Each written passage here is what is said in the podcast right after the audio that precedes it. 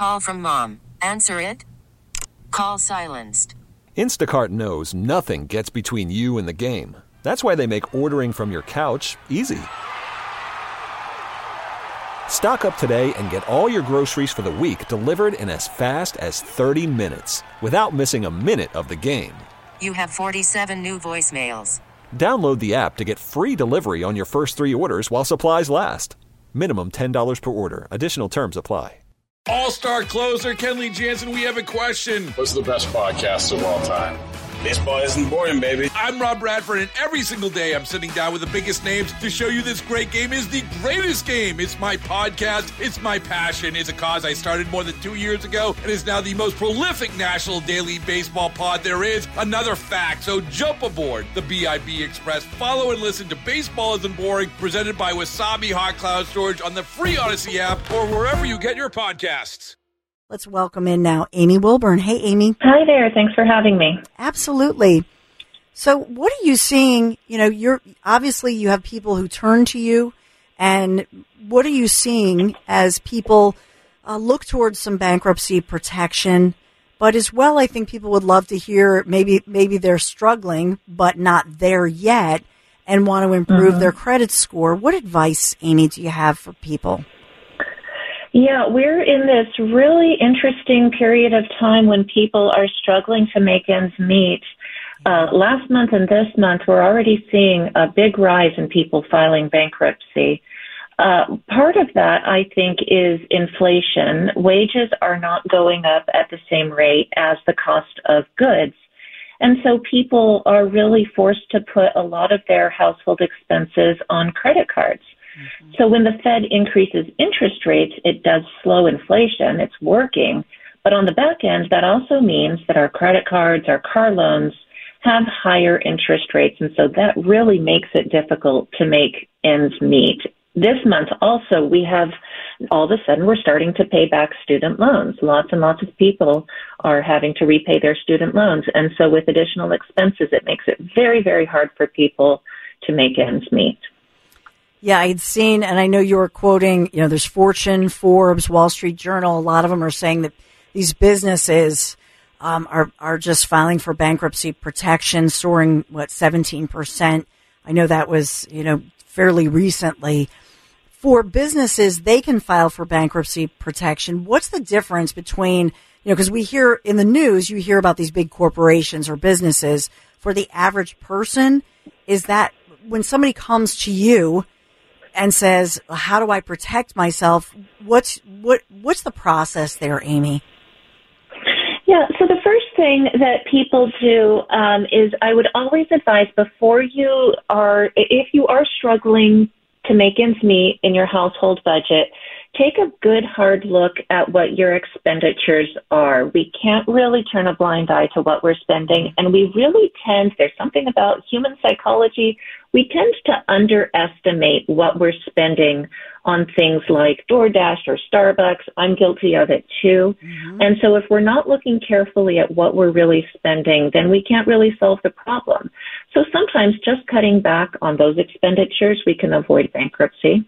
You can also do gig work. It's never been better to drive for Uber or Lyft or DoorDash or Uber Eats, anything like that, just for a short period of time to pay off some of that debt. So you might be able to avoid a bankruptcy if you take those extra steps.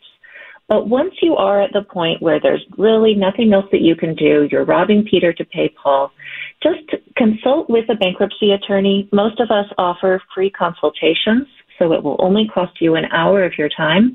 And our job is not just to help you get rid of debt, but also to protect what you have. Just like businesses can reorganize, sometimes they liquidate, but most often they reorganize.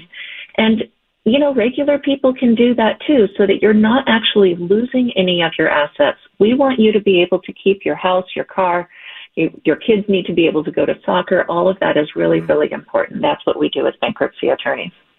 And so, for let's say for somebody um, who wants to improve their credit score, what what would you look to, and what would, how would you point people in the right direction here?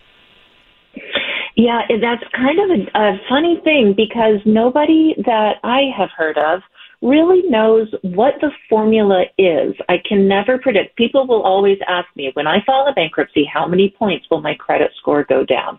We just don't know. It's different for everybody. But there are steps that we can take.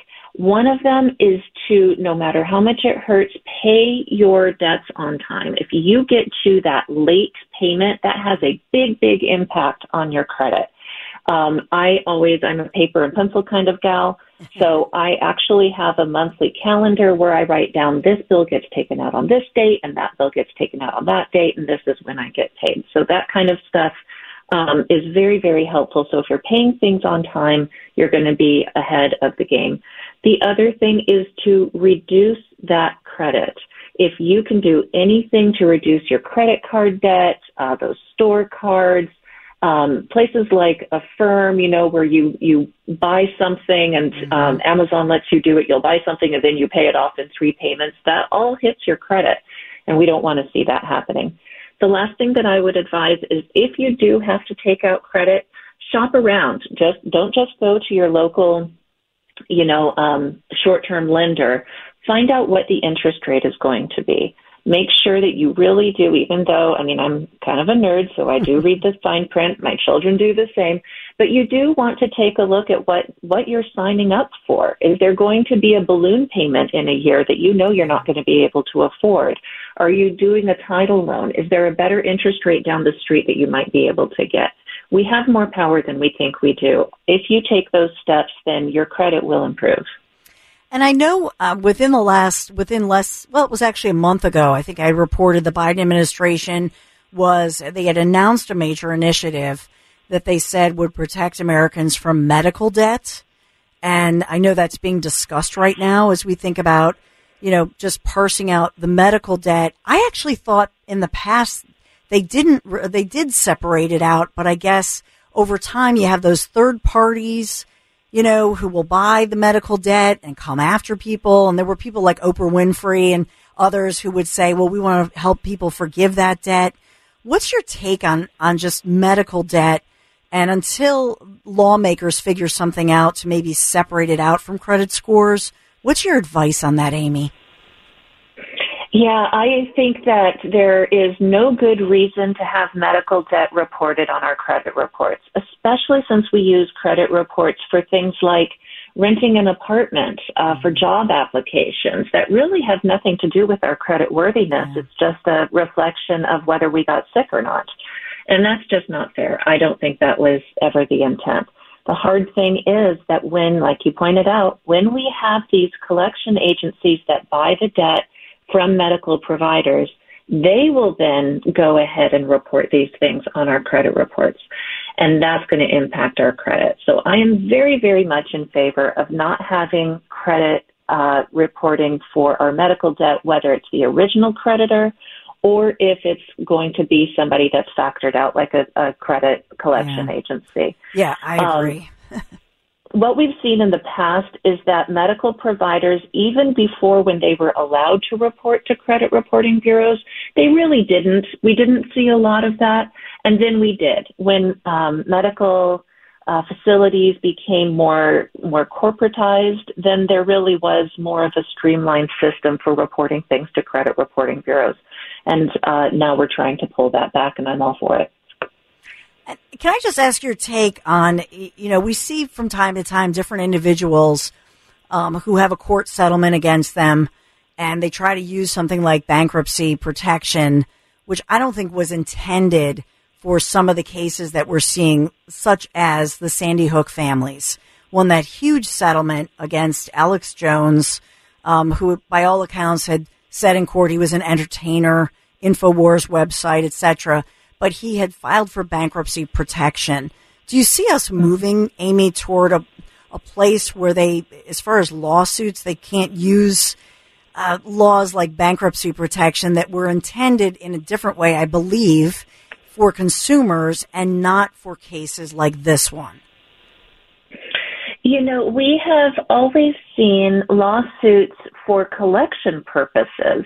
If you don't pay your Discover card, um, over a period of time, uh, they are going to sue you and try to get that money from you. And people have often used bankruptcy in order to avoid having to pay that debt. They usually waited a little bit too long, but it's available to them. Um, for something like the judgment against Alex Jones, the problem is the type of lawsuit that we're dealing with.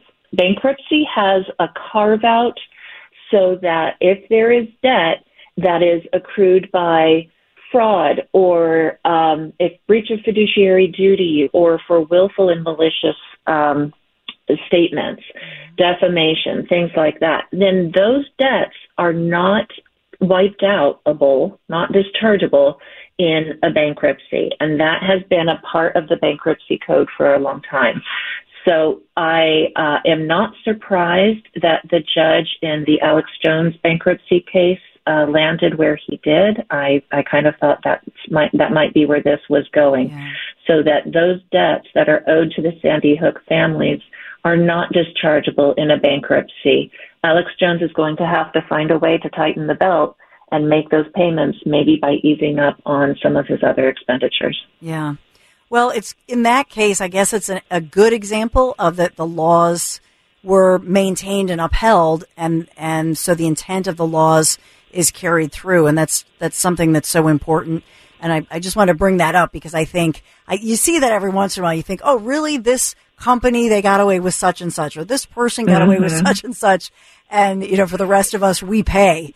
So in this one, it sounds like the it sounds like the law actually worked the way it was supposed to work. I think it did. I think it did. I, I like the predictability of things, and it worked in this case. Yes, I hear you. Well, Amy, I hope you come back. Thank you so much um, just for sharing some insights. These are tough times, and we really appreciate your insights from the financial and bankruptcy angle of things. Bankruptcy attorney Amy Wilburn, uh, how do we find you if people want to follow you on social media, find some of your articles? How can people track you down, Amy? Sure. Uh, most of my articles are on our website at lincolngoldfinch.com, Lincoln like the president, goldfinch like the bird.com. Um, we also have a YouTube channel where you can see some of my work there. Um, and from there, you can find me on Twitter, Instagram. I'm I'm kind of old school, so I'm not great at uploading, updating those. but most of what I do can be found at LincolnGoldfinch.com. Thank oh. you for asking. Yeah, Amy, thanks a million. Amy Wilburn, we really appreciate you. Baseball is in full swing. NBA playoffs are heating up, and your NFL team is gearing up for training camp. Listen to the latest on the teams you love here on the Audacy app. The biggest sports radio stations in the country, providing unrivaled local coverage of their teams, all in one place. Exclusive interviews with players, coaches, and team executives, streaming live and always available on demand. Stay in the know with your favorite teams right here on the Audacy app.